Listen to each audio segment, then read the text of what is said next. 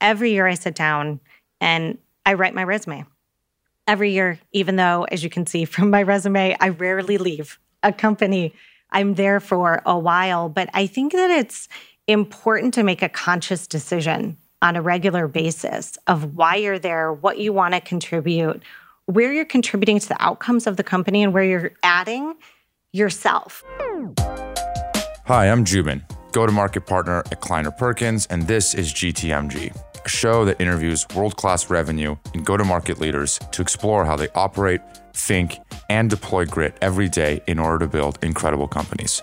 Speaking of world-class companies, there are more incredible startups in the Kleiner portfolio than I've ever seen. When I was operating, I would have begged to be in some of these companies. If you're listening, and we don't do sponsorships on this show, so I figured I'd use this opportunity. If you're listening and you are inspired by the stories of my guests and you want to find the next incredible ride for you, reach out to me. Let's find an amazing job in the Kleiner portfolio. Now let's get to the episode. Christy, welcome to the show. Thanks for having me. All right. So you've heard some of the episodes. I start them all the same way. Tell me what I butcher. When I butcher it, you tell me. We'll go from there. Deal? Sounds great. Okay. So you got your B A in math from Saint Mary's. Then you went to H P. You were a software engineer for four years. You went to Walmart, spent four years there, first in biz dev, then as a software developer for three and a half years. Then you went to Harvard Business School where you met Dan Shapiro, previous guest who introduced us. Then you went to Bain for seven years. I think Dan was also at Bain. Is that correct? Right? Okay. Correct. And you spent seven years there as consultant for the first four years, manager for the last three. And then you joined Bloomreach in twenty eleven. And you've spent, what year is now? twenty twenty, ten years there. ten years. ten yes. years. First as a product manager, then as the head of mobile and search, nav and personalization, three years doing that. Then as the chief customer officer, seven years doing that. And then the chief operating officer, two years doing that. You're also on the board of Racing Hearts. And you are a Girl Scout volunteer. Correct. Did I get Correct. that all right? Yeah, you got that all right. Okay. So last night, I was sitting in my living room and I was reading. I was like, oh, that's weird. She has a B A in math. And so I read specifically what you did in school. And I mean this in the most endearing way. You're like a super nerd. So she graduated magna cum laude in, in mathematics with a minor in computer science. And I start. I started laughing out loud when I read this. Your senior thesis was the chaotic properties of the, of Julia, the Julia set. set. Yes. And I was like, what the hell is the Julia set? So I looked it up and I actually didn't understand any of these words. So it says, in the context of complex dynamics, a topic of mathematics, the Julia set and the Fatou set are two complementary sets defined from a function. Is that even an appropriate definition of what this is? That's a fantastic definition. I and made that up myself. More commonly known as like a, as a fractal. And so it's definitely, it's a complex function, but it's a fractal. And all of my life, I've been obsessed with patterns. And so it's just another form of a pattern. And I, I think functions are that way too. And so yes, everyone at Saint Mary's needs to do a senior thesis. Mm. And so that was the, the topic I selected. So I could really dive into patterns. So I went further down the rabbit hole of who is this woman that I'm about to talk to and why does she have such like a unique and distinct set of experiences? You have a patent. Is that right? Or you're in a patent. Correct. And it is the, the patent is search with auto suggest and refinements. Correct. Tell me about that. Yes. Yes. So that's one of that is one of the products that that we have at Bloomreach. So early on in my time with Bloomreach, it was the second product that we were building. We'd started the company from a S E O perspective and had an S E O product, recognized that the algorithms that we were building for S E O are highly applicable for internal search yeah. or site search. And so we put together a small team. It was one of our first kind of big bets to diversify the company, get into a second product line. And we worked with a team of engineers to really build on-site search. So if you go to any of the major retailers and put a search query into the box, that's our algorithms powering that. And that is what the patent is about. Oh, this is going to be my mother's favorite episode. This is exciting. So then I have a few questions on your background, then we can just jump right into it. I was talking to Shapiro, asking for dirt. Obviously, he didn't give me any, and you two are your families or friends. He said that at Harvard, you were the official ed rep, where people who needed to vent about professors went to you. What does that mean? Is that right? That's part of the job, potentially. Um, yeah, so every section yeah. at H B S has an ed rep. Okay. And your job is to liaison between the professors with the section. That's part of the job. But my favorite part of the job was I viewed it as your job was to make sure that your section was successful as possible. So if anyone was struggling in a class, right, you have a variety of different people and in the section, a huge diversity from countries, from functions that they did, from types of companies, from industries. So all of you are going to be good at different subjects and and probably weaker at other subjects. So how do you take that section of people, connect as many people as possible to make sure the people who, that are experts in finance are there for the people who've never taken finance before, and vice versa, and create this network of a section that helps each other succeed. So part of that may be going to the professors and saying, hey, okay, we have a whole section of people who are moving way too fast. Actually, we're using terms that, that some of us haven't even studied before. And how can I get different section mates or friends connected to be tutors to each other? Hmm. I would have been the one that needed all the help. Well, I would never have been at H B S, but had I been there, I would have been the one that you would be surrounding with unlimited resources to really make sure that Jubin doesn't screw this thing up. Okay, the other question that I had is that he said you were, in your consultant days at Bain, you were on some pretty gnarly cases. And that got my head spinning. I'm like, what does gnarly mean? What does a gnarly case mean? I can only imagine. Oh, gosh.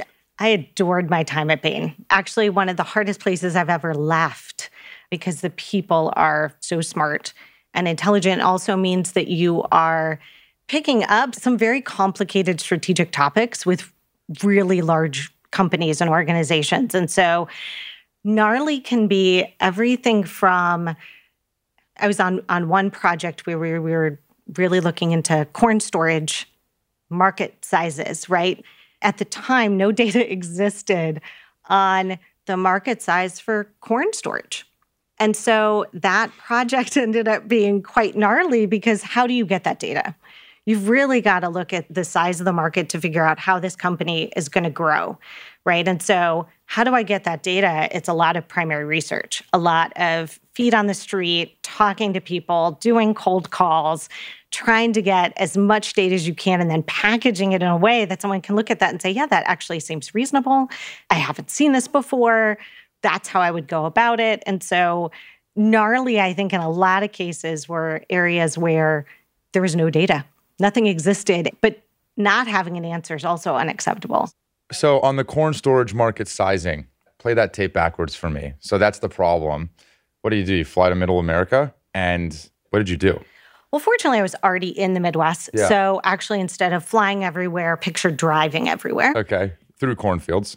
Through cornfields, yeah, sure. Yeah. But a lot of it was, yes, you know, sitting down, meeting with with as many experts as you could in that, but also just cold calling farms, ethanol providers, people who knew the industry and could give you a sense for volumes that you were dealing with, and then doing research on pricing and, and trying to actually come up with what is the what is the actual revenue size of this market. So you're looking at competitors, you're looking at suppliers, you're looking at what's going on in the various different industries, from feed for animals to ethanol to farming and food, and seeing what you can kind of triangulate in there. And how long did it take you to get the answer of the corn market size? If I remember, it was a three-month project, and we got to that answer in one month. In a month. And you're doing that on behalf of a client? Yes. Okay. What a crazy, awesome job. And and by the way, I'm asking these questions for a specific reason, because this pattern of, okay, Christy, here's our problem and go figure it out, continues to show up throughout your career. And so I'm kind of setting it up in a, I wish, more dramatic way. Okay, so this one's going to be personal. You don't have to answer. What is your favorite Girl Scout cookie? Oh, gosh. That is not only personal, but it's controversial type so of question. So before I feel you answer, like... I just want you to tread carefully. So for my friends listening, I am a cookie monster, and I am a Girl Scout cookie monster. And I only have one flavor, so don't pick wrong. Oh, exactly. For people, there is a right answer. Yeah. And that's why I'm, that is, this might be the hardest question you asked me yeah, today. Yeah, that's right. My favorite Girl Scout cookie is a frozen Thin Mint. I knew this was going to go well. Oh, okay. So can I very give you, specific? Can I right? give you? Can I give you a story about me and Thin Mints? Absolutely. We have a very complex relationship throughout my life. So when I was in sales selling, I had an S E who was the man, and he saved my butt like a million times over. And I felt like I owed it to him to do something. And his daughter was a Girl Scout. Marco, if you're listening, love you. And so the first year we did great together, and he said, "Hey, I want to teach my daughter how to sell and what to do. And can you buy some Girl Scout cookies?" And I was like, yeah, warm lead, great, buy from Jubin. And I wanted to be her whale. I wanted to be the one. I wanted to make a statement. And I wanted to be the one that, you know, made a dent in her quota. So I told him, not knowing how many Thin Mints she would actually have, "I'll take all of her Thin Mints." And he said, "Are you sure?" And I said, "Of course." It was like one hundred fifty, two hundred boxes of Thin Mints. I'm, I'm not kidding you. It was actually bad. And so I don't want to say I'm addicted to Thin Mints, but I love them. Like, I literally love them since I was a little kid. And so anyway, she comes over with the entire family. Like, it's just a family affair. They come to my apartment in San Francisco. Well, because you did buy one hundred fifty boxes. Yeah, it of, was it was of what cookies. It was seven hundred dollars of cookies or something. It was like actually repulsive. And so yeah, they come over and, and they present me. You know, I thought it was going to be a parade for my Thin Mints. And so they thank me. They write me a letter. It was super cute. So anyway, now I have a problem where I don't I don't know what to do with the cookies. And so I could. There's only so many I could give away, give to my friends, whatever. And so at one point, I probably gave immediately fifty, seventy boxes as fast as, and nobody wants these, right? Because everybody knows that if they're sitting in the house, you're going to eat them. You're absolutely going to eat them. And all. Jubin also knows that, right? And so I was trying to get rid of them as fast as I could. I got rid of, like, again, maybe fifty. I still had one hundred boxes. And this is an apartment in San Francisco, so I don't have like a garage where I can hide them. So there was, this is so embarrassing, I can't believe I'm sharing this. There was a mountain of Thin Mints in my bedroom. They were stuffed under my bed. There was some in the living room. And anytime I have anybody, anytime I would have anybody come over, I would have a bowl of Thin Mints, which is like the weirdest thing to have. I would send them home with a Thin Mint, like as a, as a goodie bag. So uh, anyway, um, Girl Scout cookies. Girl Scouts love you. They love you.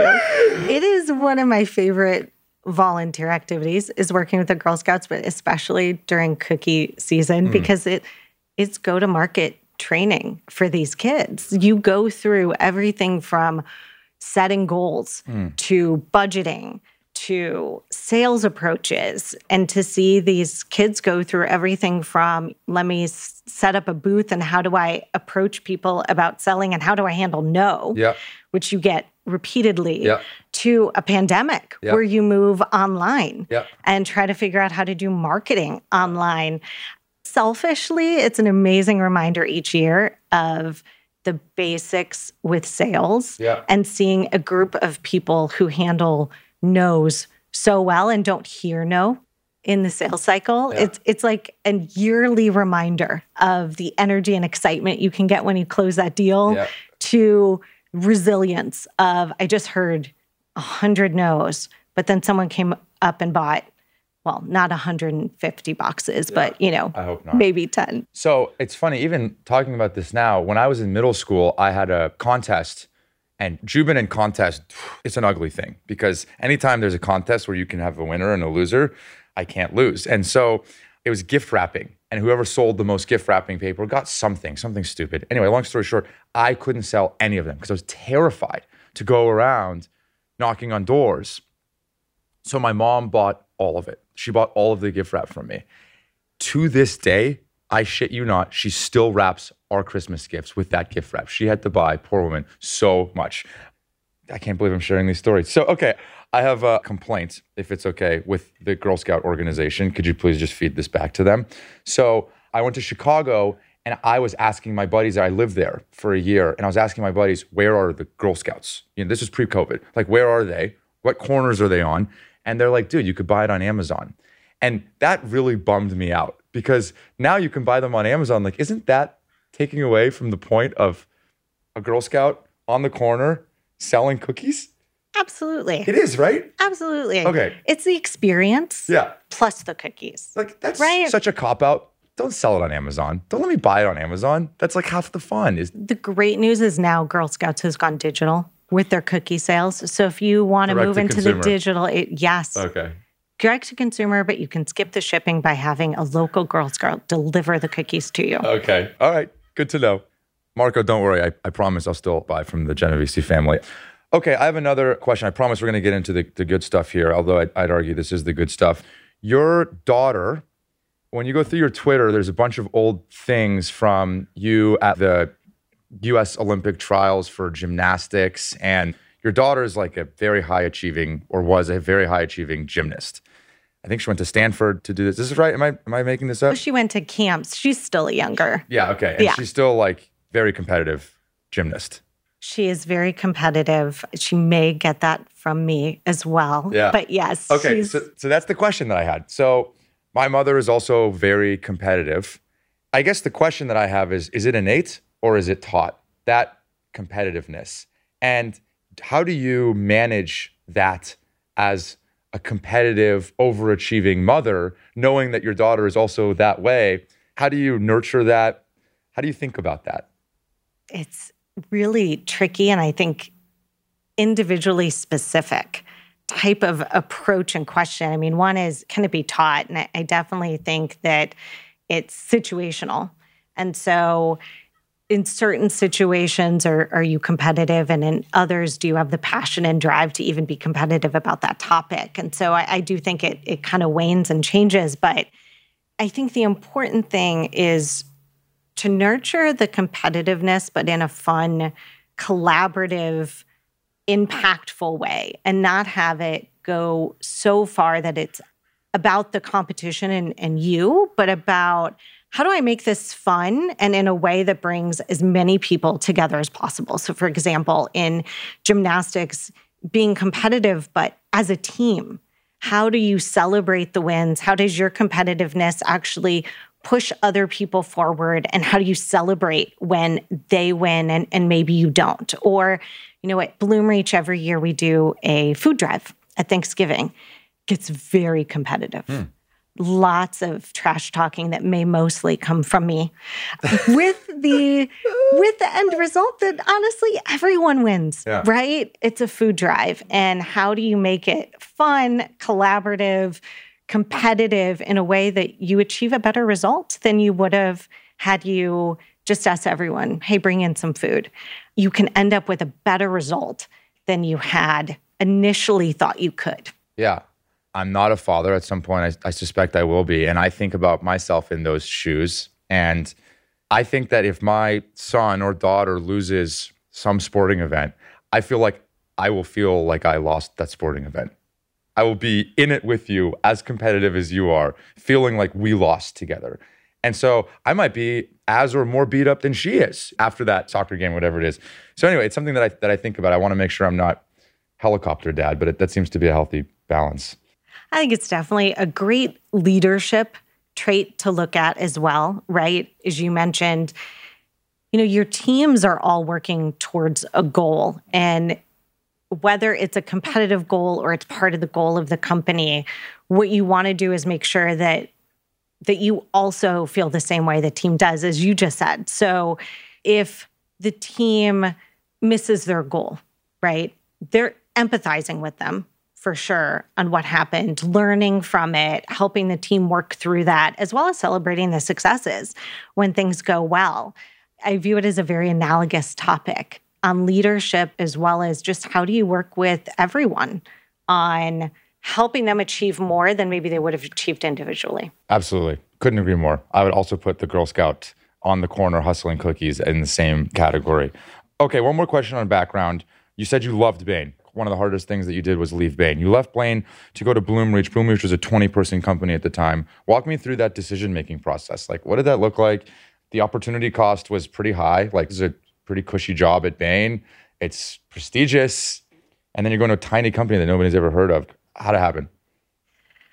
Yeah. So at the time, I'd been with Bain Chicago for seven years. And I really enjoyed the work. Challenging work, new challenging problems every time you're on a project. Some of the best people I've ever worked with, not just from a intelligence perspective, but definitely an environment of, you need help, I'm there for you. I'd have colleagues who would help me on projects and they weren't even on the project, right? So just this amazing culture with high performance. And what happened is, is you spend enough time there. It's not what I had intended to do with my career is, is be a strategy consultant. I'd really wanted to operate.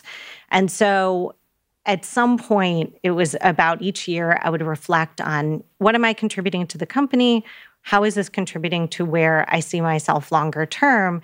And you hit that pivot point where you're making a decision in your career on the opportunity cost is only going to get greater if I continue to stay. And now is the time that I need to pull up and say, you know what, I'd always wanted to get back to technology. I'd always wanted to get back to building. My background was in software engineering and, and building. And so now's the time to make the move. And so called up a lot, did a ton of research, called many friends in various different industries to get kind of that short list of companies. And I was looking for a company that was established but private, that I could come in, I could have an impact with, help build the next stage.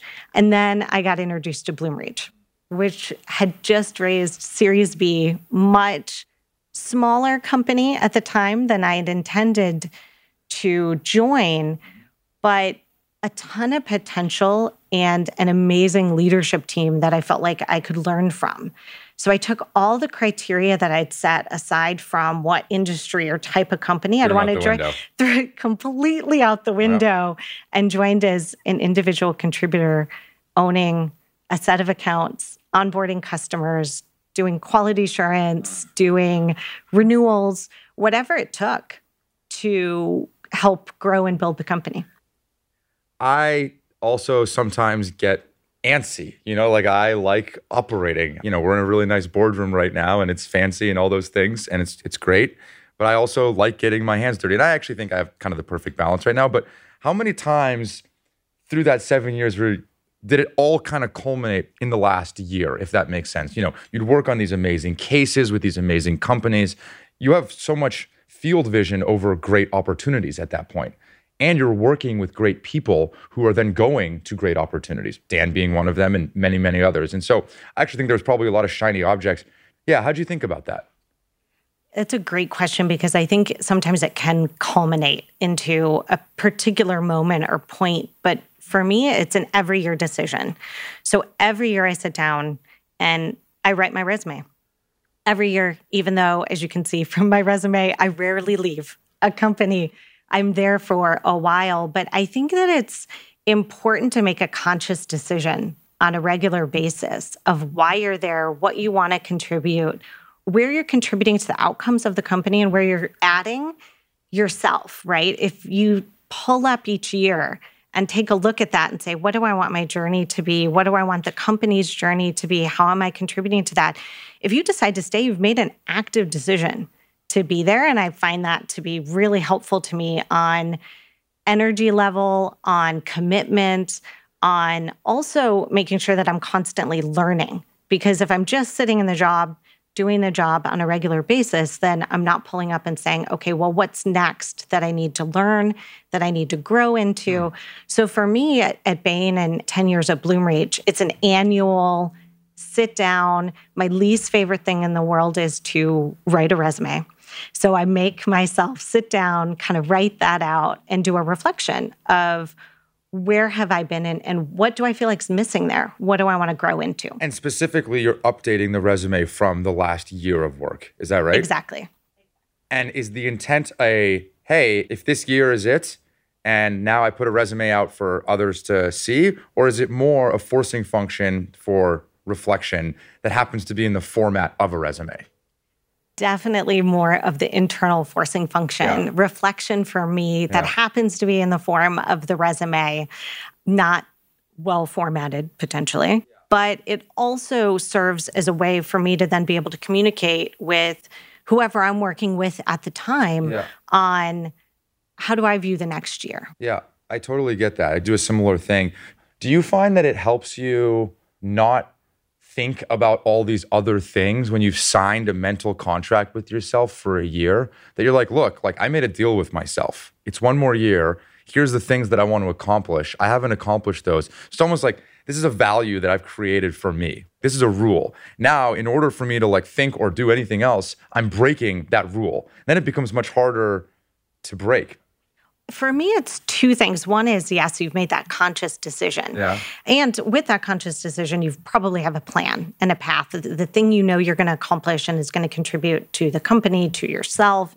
And so it sets a pretty high bar, I think, for other opportunities that come in that are unknown to say, am I going to be able to accomplish that? But two, I think a lot of times we forget what we've done over that year. Right? At least for me, it's always about kind of what's the next challenge? What's the next thing I'm trying to work on? Where are we going from here? And it gives you a good opportunity to look back and say, oh, wait, actually, I did spend the last year building something. It's not always about the next latest problem, mm-hmm. because I think sometimes when we go and we look for those new opportunities, either we're unclear what we're trying to go to, or we haven't reflected back and seen, actually, how much have I grown in this role or in this company or in my career? And it's a good time to look back at that and say, oh, wait, actually isn't just about I'm doing the same thing that I was doing last year. Actually, we're moving forward. Totally. I love that. So then you go to Bloomreach. twenty people, right? Roughly, yeah, about twenty people when I joined. Raised the Series B. They just raised Series B right before I joined. How much revenue do you remember they were doing? Single digit millions. Okay.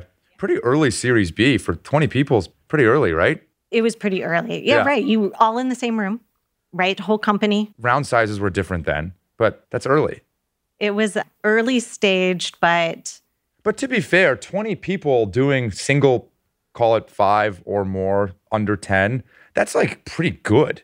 Actually, Series Bs now, they're getting done for far less than that.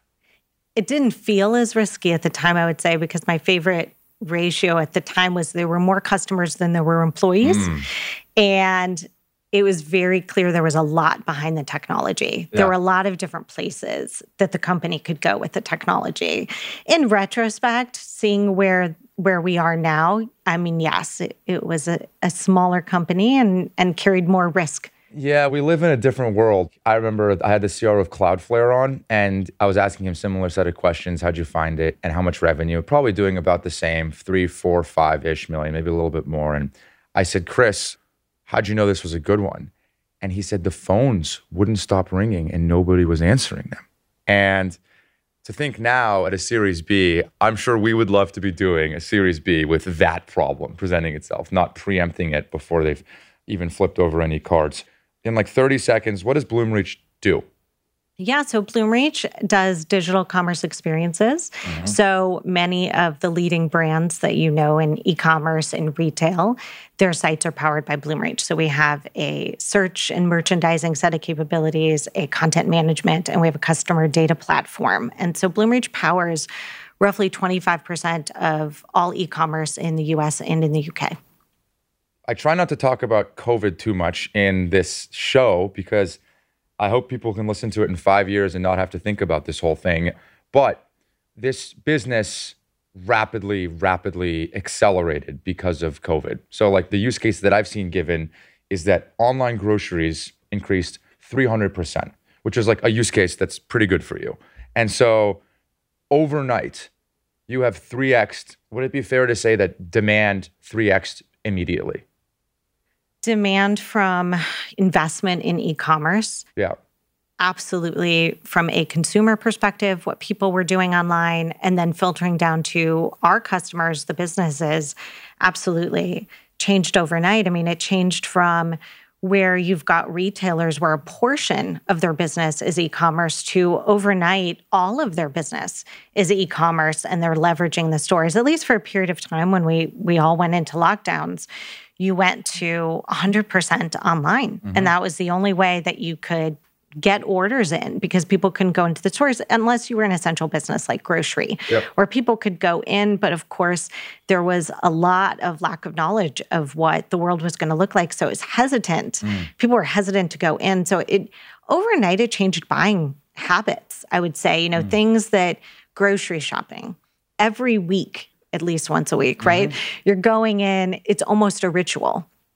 That got broken very quickly, and people changed their habits to going online and looking for things that I think before maybe they would run a quick trip to the store or they would wait, right? And do more of a shopping trip. Now they're looking for more online. And it does, it changed demand. It changed how we thought about consumer experiences. Mm. How easy is it for my customers to find what I'm looking for? How easy is it for them to get it? So all the way from the start of I'm looking for something to it showing up in my door, I need to think about that whole entire experience. Mm-hmm. So now I will play the tape forward to where it is now, and then I'm going to start picking apart every piece of this business because it honestly reminds me a lot of, well, the businesses that we work with all the time. It's really cool to see your journey through that. You have now raised four hundred million dollars on nine hundred valuations. That this is all public and right, I think, I hope. And investors include a lot of the good ones, Lightspeed, N E A, Bain Capital, Battery, Salesforce Ventures, et cetera. Bloomreach just announced, I think in January or earlier this year, that you have surpassed one hundred million dollars of A R R and achieved more than one hundred million dollars of new A R R growth year to date, right? So you doubled year over year. And the company has added over one hundred new logos, serving over eight hundred fifty brands. Is that all right? That's all right. Okay. Yeah. Why is this company not valued at a higher multiple? Why does it feel like it's undervalued to me? Like, it's doing one hundred million in A R R, valued at nine x current revenue. I don't know. If I could buy stock in it, I will. Like, you're a lot smarter than me. What do you think is the explanation for that? Like, usually we're seeing companies ten to twenty x forward valuation, like next year's revenue valuation. And that might even be conservative. I don't know. That was one of the things that struck me. Right. Well, first, I love that that's how you're viewing it. And I love that that's the question you're asking, right? You definitely never want to be asked the question like, seriously, why do you have that valuation? I don't see it. Yeah. You're asking me about the growth rates and the current valuation and why isn't it greater? And I think that from our perspective, the valuation's great. It's a market indicator for the company and definitely forward-looking. We see higher growth. And that's a great question on valuations. For us, it's about running a responsible business for our customers. And so while valuation is something that's talked about, I think, a lot in the market, it does sway with the market and whichever data points the market's looking at, how forward-looking, what forward-looking growth rates are you talking about? And for us, it's really about building a generational, long-term, sustainable company that our customers can rely on, that we can be delivering to them the value and the products and to their end consumers that they're looking for. And so we're very focused on making sure that we're working with as many customers as we can and building those long-term valuable products for them. Wow, that was a very good and political answer. So the other thought that I had in the valuation piece was, well, I guess question one, and you don't have to answer this, but do you think you could have raised at a higher valuation? I suspect you could have. Question number two is, isn't it kind of refreshing and nice? And I think now you own the number. You own revenue amongst other things, right? And you've owned the number before. The problem with raising these giant rounds, if you're the C R O, now that's your number. Expectations in the business have elevated significantly, and you need to grow into this giant number.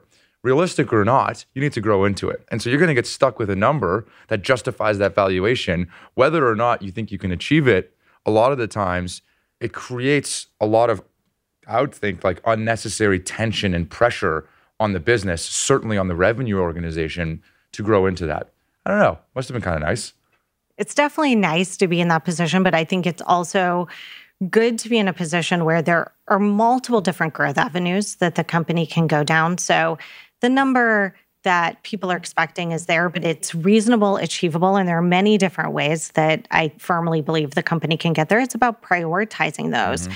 The thing that I really enjoy about working at Bloomreach, about the leadership team, is it's a very collaborative group of people where it's, while we have to achieve the number, you're never in a silo achieving that number. It's the fundamental reason, actually, I joined Bloomreach ten years ago and I, I've stayed is there isn't that number, yes, is on one person, but it's not. It's on every single one of us to make sure that we're working with our customers as effectively as possible, that we're launching new products and innovation. And so to have it be on one person is a lot, mm. but I don't feel like that is actually how we operate. And having that strong culture, that set of values that are defined at the beginning and are not swayed when you are trying to meet a number, when market conditions dramatically change like COVID and, and you're worried about your employees and are they going to be safe? I think that having that culture that we constantly discuss, that set of values that we're aligned on, helps in all of those situations. Were there any reps or A Es when you joined the company? There were. There were about three okay. A Es when I joined the company. Okay. I ask because a lot of the time, the first or second A Es, your role was product manager officially. They feel a lot like a product manager. A lot of the time, it's important to drive revenue, but it's also really important to inform product direction and strategic direction of the business. And the best people that are the most qualified to generally do that are those who are talking to customers. So right. was that your first glimpse of like, I'm a product manager, but man, I seem to be talking to customers a lot to help us inform our product strategy?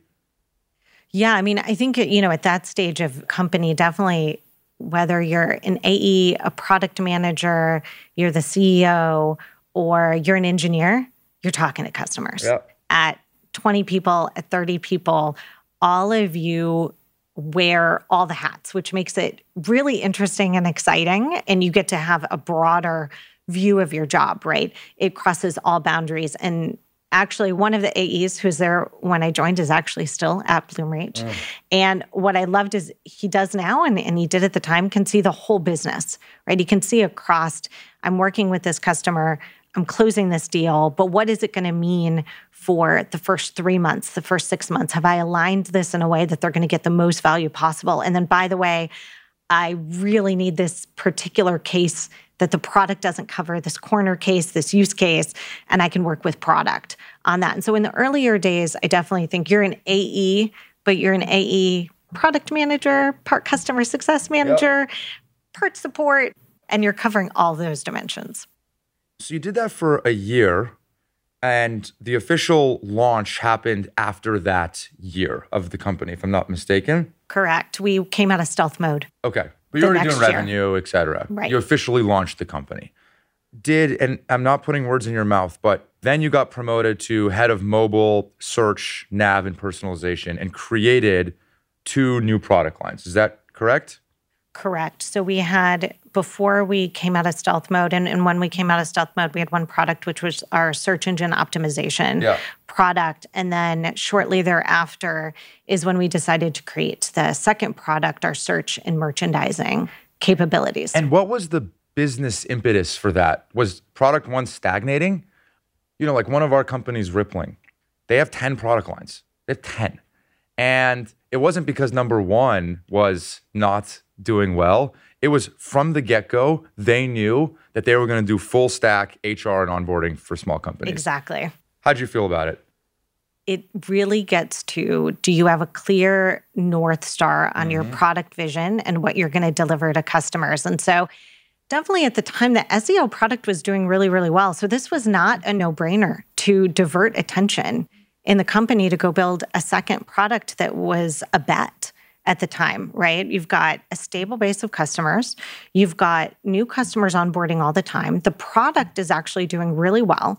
And so it was a, a discussion point of, is now the right time to build a second product? Is now the time that we're going to divert attention that we could be putting on the first business line? But by having that North Star product vision that we're about commerce experiences, and those shouldn't be in a silo. You walk into a store, it's not a siloed experience. You've got someone who's helping you create that experience. Why online is your customer acquisition siloed from your online experience, siloed from someone checking out, siloed from the stuff showing up in the door. And so having that North Star meant that we knew we were making a decision that gets us further along that path. And the decision point really does become kind of more of now or later, not is this the right thing for us to be doing? And was product line one in double digits-ish yet? Or was it approaching that? It was approaching double it was digits. It was approaching that. Yeah. Okay, so it almost call it doubled from when you started revenue to when you decided to do product number two. Yeah. Um, okay.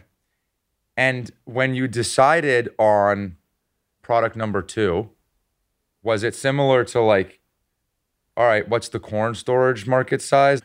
What was the question that you asked in order to work backwards to solve it? Well, when we decided to build the second product line, the time I, I was working with customers on the S E O product. I was mm-hmm. an individual contributor working to make sure they got onboarded, that the product worked as needed, and how was S E O traffic going. And so when we started to do the second product, we really started from a standpoint of the actually the founders, the, the two co-founders at the time are the ones who came in and said, okay, we're about driving digital experiences, not only customer acquisition, but a single view for that customer, a seamless experience. Where's the next place we could have the biggest impact in that? And site search and merchandising, I mean, the vast majority of sites' revenue runs through that experience. The vast majority, when someone knows what they want, that's when they're going in, in the search bar and, and putting in, and they're giving you exactly that intent of what they're looking for. And so that is the one of the places you can have the biggest impact mm-hmm. and go after that. So the first question we were trying to figure out was, for end consumers, where's the first place or the best place you can have the most impact? At the time, additionally, what was going on in the market? Mobile was becoming more and more a bigger portion of traffic, which meant your digital experiences were now on a completely different format, right? They were smaller screen sizes. And so I'm coupling, how do I get the customer the best seamless experience personalized for them with, and by the way, I can only show them four products at a time. Whereas before, on desktop, I needed to kind of be right because I've got a whole page. I can show them stuff. They can scan really quickly. I just had to be kind of right there. On mobile, you better be right. I've got four slots to show someone. Personalization matters so much more in that context. And so by the time you graduated from that job two-ish years later, it was a two or three product company. So we were a two-product company at the time, and the whole idea of that was to put myself out of a job. The whole idea was for us to create this bet, to build this product into a business line that we could merge in with the rest of the company, and then I would go on and do something else because that job's over. That job merges into the rest of the company. And so you did that, seems like successfully. Product was working. And then they said, okay, Christy, you are now the chief customer officer. Is that, well, maybe not so simply, but something like that? Not so simple. I mean, it's definitely a conversation of what do I enjoy to do? What does the company need? I really, through the entire couple of years, enjoyed working with customers. That whole place where the dream of the product and the dream during the sales cycle meets, and you have to combine those two to get the customer the most value out of the product, that's where I wanted to play. And so we brought together actually a couple of different teams, from our onboarding team to our customer success managers to support, and said, okay, we're going to pull these together to create the customer success function. And so in the C C O job, was it always post-sales or did it include pre-sales? What was your remit or scope of responsibility? Yeah, I mean, that's a great question, I think, for all companies, because while customer success is post-sales, it really needs to start during the sales cycle. You need to give the customer confidence that they're working with a team that's going to help them achieve the very dream that they're looking at in that sales cycle. And so we're spending more and more time looking at how do we invest in the pre-sales cycle with customer success so they can see exactly how they're going to get that first win, how we're going to get them there as fast as possible, and then continue through adoption, through innovation, through support with them. And then two years into your role as the chief customer officer, you decided you would add product line number three, which was Hippo? Correct. Our content management system. Was that your decision? Were you really involved in that? I was not involved in the decision of... You're involved in the making it happen. I was involved in bringing the companies together perspective of it.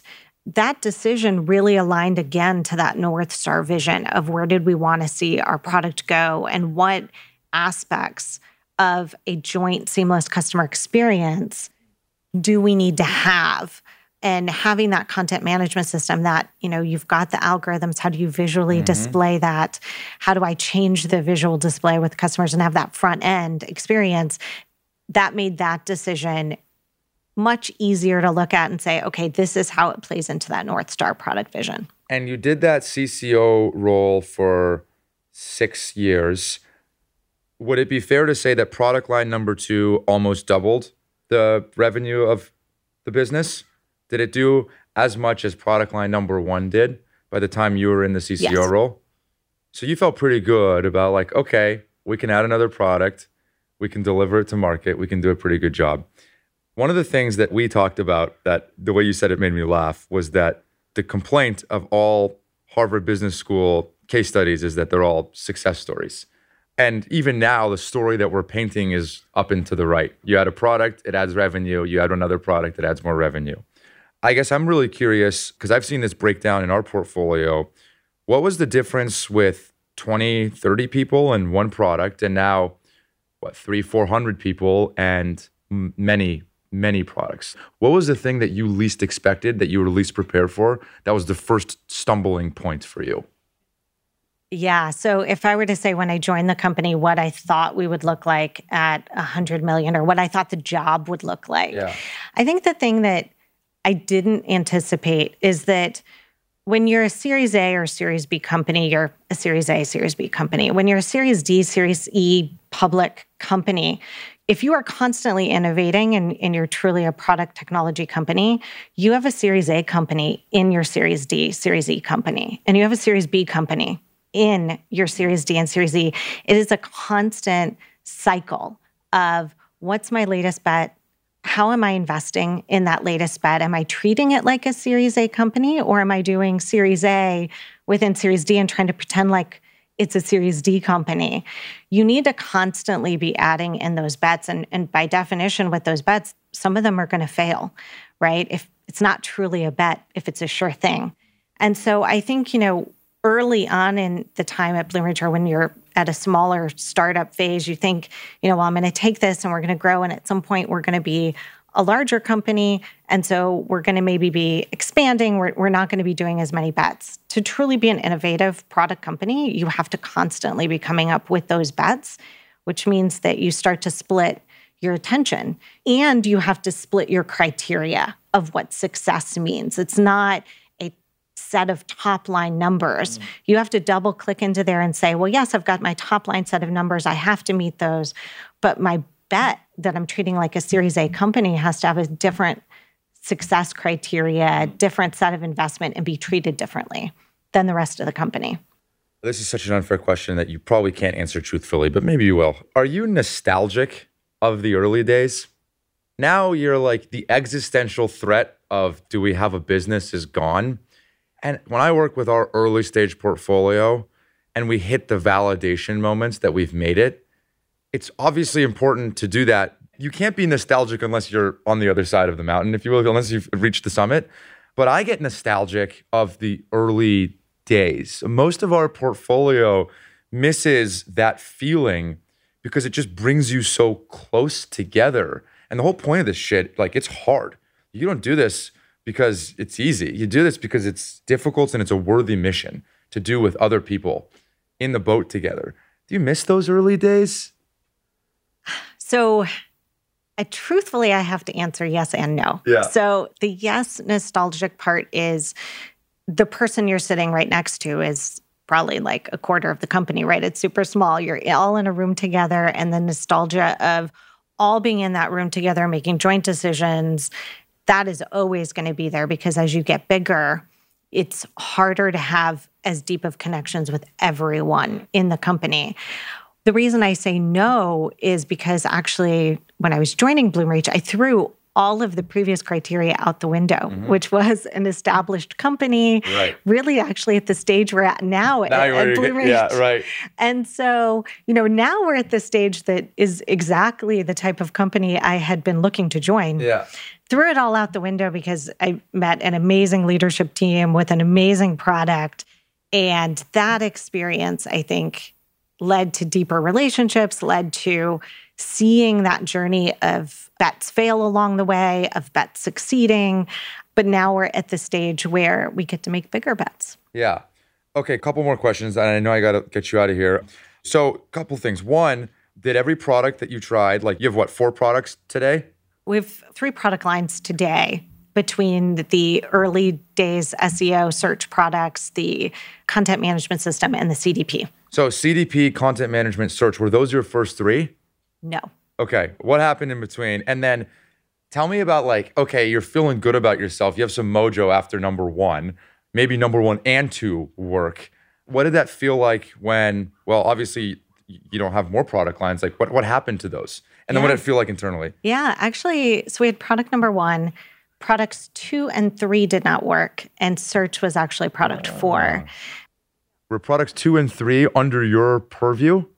No, of they were not, not. under... They, if they were, you know. Right, no. that's, that's funny. No, it, that gets to product market fit, right? And really experimenting with some early customers, trying to drive that product market fit and, and identifying it's not there. But I think the nice thing about those early days is you...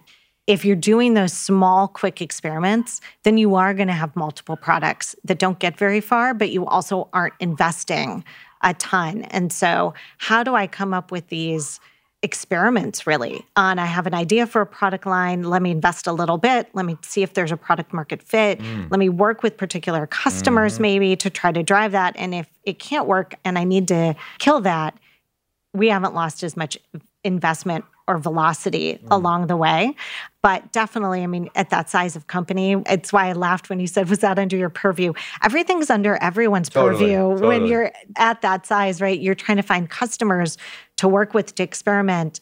We had a very small team of people, which I was on, that managed those customers. So you're literally working with the customers to try to find, okay, do you want to try out this new product that we're trying?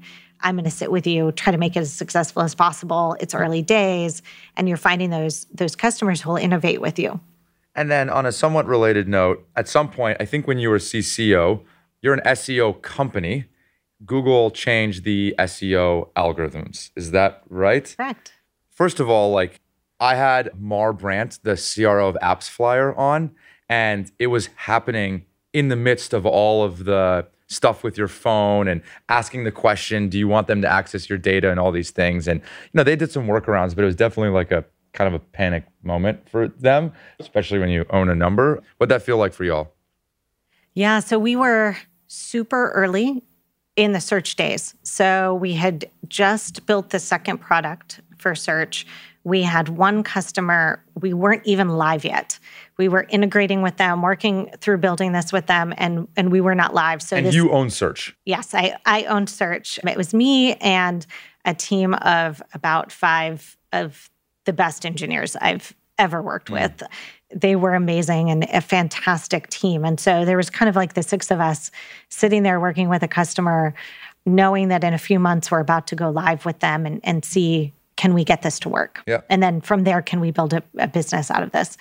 And yes, Google, as they do on a fairly frequent basis, you know, they they look and say, what do we need to do to, to give the best experience to our end consumers? And okay, I'm going to make this algorithm change, yeah. whether it's from a search quality perspective or it is from what's going on in the market perspective. They're constantly making those changes. And so for us, yes, it impacted the results of our product and, and our business mm. rather quickly. It accelerated the need for us to say, okay, well, how quickly can we build a business with the search line? But it doesn't negate the need for the S E O product in its entirety at all. You're still doing customer acquisition. You're still trying to drive search engine results. So it just changes really mm. the way you think about that, the way that you're going about driving that. But definitely when you're in a business that is really kind of dictated by a an outside market set of conditions, it drives what you want to think about from how quickly you're going to innovate and how diversified you're going to be in your product set. What's the one thing that you had wished you'd known about being a C O O before you joined the seat? What's the one thing that if you could have prepared for this job, knowing what you know now, what would you have done? What skills would you have built? What would you have prepped for? Well, that's a, a great question. And I think that along the way, I've been very fortunate to have some amazing mentors who prepared me well, that it's very hard to look back now and say, well, what did I wish I built along the way, or what did I know? For example, our, our C E O, Raj, I remember very early on, he would sit down and, and we talk about my career, and he's like, you know, where do you want to head? And, and I said, well, you know, at some point, I, I really want to be C O O of a technology company, whether that's, you know, in a year, five years, I don't know yet, but that's the journey I'm looking at. I really enjoy operating and taking those ideas that a founder or a C E O has and and making them happen. And so I knew that that was the role that felt right to me for a long-term career path. And he said, okay, well, we really need to get you different experiences actually in the company. You can't be an effective C O O if you've never been a product manager. If you've never worked closely with engineering, this is a product company. And so that was part of moving into when we decided to build search. Okay, can I own that? Can I come in and work on that product and help build something? And then once that's built, can we turn it into a business line? Can you help sell? Can you sit down and sell this product alongside with our sales teams or by yourself, right? And so going on that journey of, of seeing the different pieces, I think it's really important that there are many different levers in a company that you can be trying to pull. You need to really understand each of your colleagues' roles and jobs so you can help them be as effective as possible. Yeah, I think there's a pattern, and I'm doing more of revenue operators that have gone on to do more type episodes. And there's a pattern that continues to emerge, which is breadth, not depth.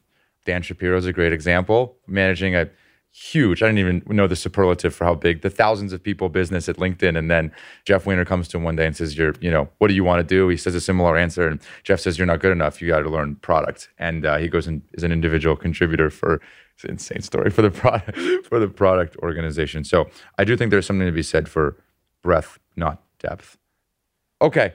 I got to have to wrap this. What does grit mean to you? It's a great question, because I think that I think there are multiple variables to grit, going back to the math conversation, because, and I think a lot of people focus on grit is really, for me, part of it is agency, and the other variable is time. So agency for me with grit is really about the fact that for each of these questions that you're approaching or these problems you're trying to solve, what are the various different ways that I can have agency? I've got that wall in front of me. I can go under it. I can go around it. I can go over it. I can chisel through it. But time is the other, I think, really important variable, because, you know, we really want to get to results or get to that problem set quickly. But time is on our side for that. The market can change. Time can allow us to see the problem or, or the issue that we're facing from various different angles or get new perspective. And so it is one of those where I think to have grit, to dive into those problems and not, not run away from them, to find ways to solve them. Sometimes the right answer is to do nothing in the moment. Sometimes the right answer is to walk away. And that's the hardest one, I think, of all of it. It kind of reminds me of the conversation we had about you staying at Bain and doing nothing to some degree and showing some resolve and, and longevity. Actually, that's a great answer. Very unique. Are you hiring? Is Bloomreach hiring? What are you hiring for? Are there any key roles that you would like to shout out that you're hiring for? Someone listens to you, listens to this, is inspired to go take this undervalued business to the next level. Absolutely. So we're hiring across the board. Sales, marketing, customer success, product, engineering. I don't know if I can call out one role, or definitely the team will say, oh, you You're need to mention. Favorites. Yeah, finance. We're we're hiring in finance. Yeah, so yeah. every every function. Whoever you need to curry uh, favor with. Just, uh, yeah. Absolutely. I think it is a phenomenal culture, high growth business. So if you want to come in and be able to contribute while the company is still this size, it's a perfect opportunity. Christy, thank you. Thank you so much for having me. That's it. Thanks for listening. If you're just discovering the podcast, we have a lot more episodes with C R Os from organizations like Snowflake, Twilio, Slack, LinkedIn, Box, et cetera. If you want to keep up or support the show, the best way to do so is by following us on Spotify, subscribing on Apple, and leaving a review. Thanks. Talk soon.